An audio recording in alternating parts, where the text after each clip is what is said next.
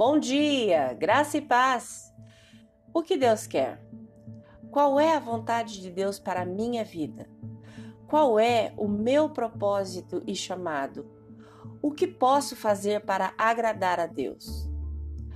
No Novo Testamento, Jesus fornece resposta a essas perguntas, dizendo aos seus seguidores que amem a Deus e amem as pessoas.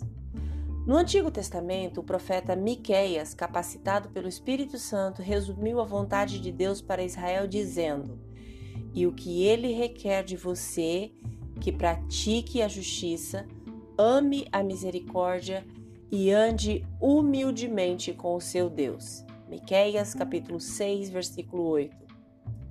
Essas palavras foram escritas durante uma época em que o povo de Deus estava tentando agradá-lo com sacrifícios, ofertas e movimentos religiosos, enquanto vivia uma vida de decepção, violência e orgulho. Mas como o profeta Oséias escreve, pois eu, Deus, desejo misericórdia e não sacrifícios, Deus está interessado nos motivos do nosso coração, não na nossa atividade religiosa externa ou uma obediência relutante.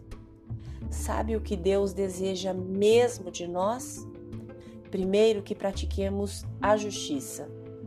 Praticar a justiça requer que a fé e as ações andem juntas, ajudar os que sofrem, defender os fracos, lidar com justiça com as pessoas que encontramos e falar por aqueles que não podem falar por si mesmos. Em outras palavras, para fazer justiça, devemos amar os outros como amamos a nós mesmos. Em segundo lugar, Deus quer que amemos a misericórdia. A misericórdia de Deus é uma misericórdia extrema, radical. E porque ele nos mostrou misericórdia imerecida, podemos mostrar misericórdia imerecida aos outros. Deus deseja essas coisas mais do que intermináveis discursos de ah, eu sinto muito. Deus é bondoso com os agradecidos e com os ímpios. Lucas 6,35, Jesus nos orienta da seguinte forma: Portanto, amem os seus inimigos, façam-lhes o bem e emprestem a eles sem esperar nada de volta. Então a recompensa que receberão do céu será grande e estarão agindo de fato como filhos do Altíssimo pois ele é bondoso até mesmo com os ingratos e perversos. Então, devemos ser assim também. O que Deus quer? Que andemos humildemente. Seja ensinável, seja moldável. Lembre-se, você não é Deus. Eu e você temos limitações. Nós precisamos de um Criador e Salvador. Você e eu só estamos aqui porque Deus nos chamou à existência.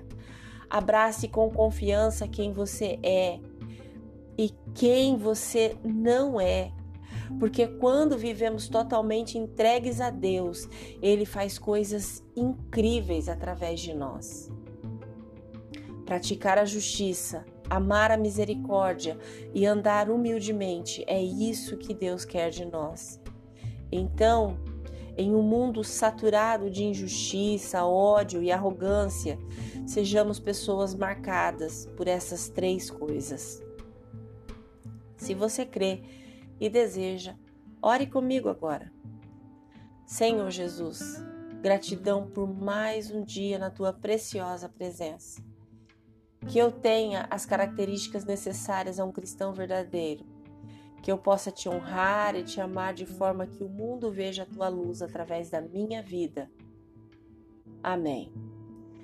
Deus te abençoe com um dia maravilhoso. Graça e paz. Bom dia!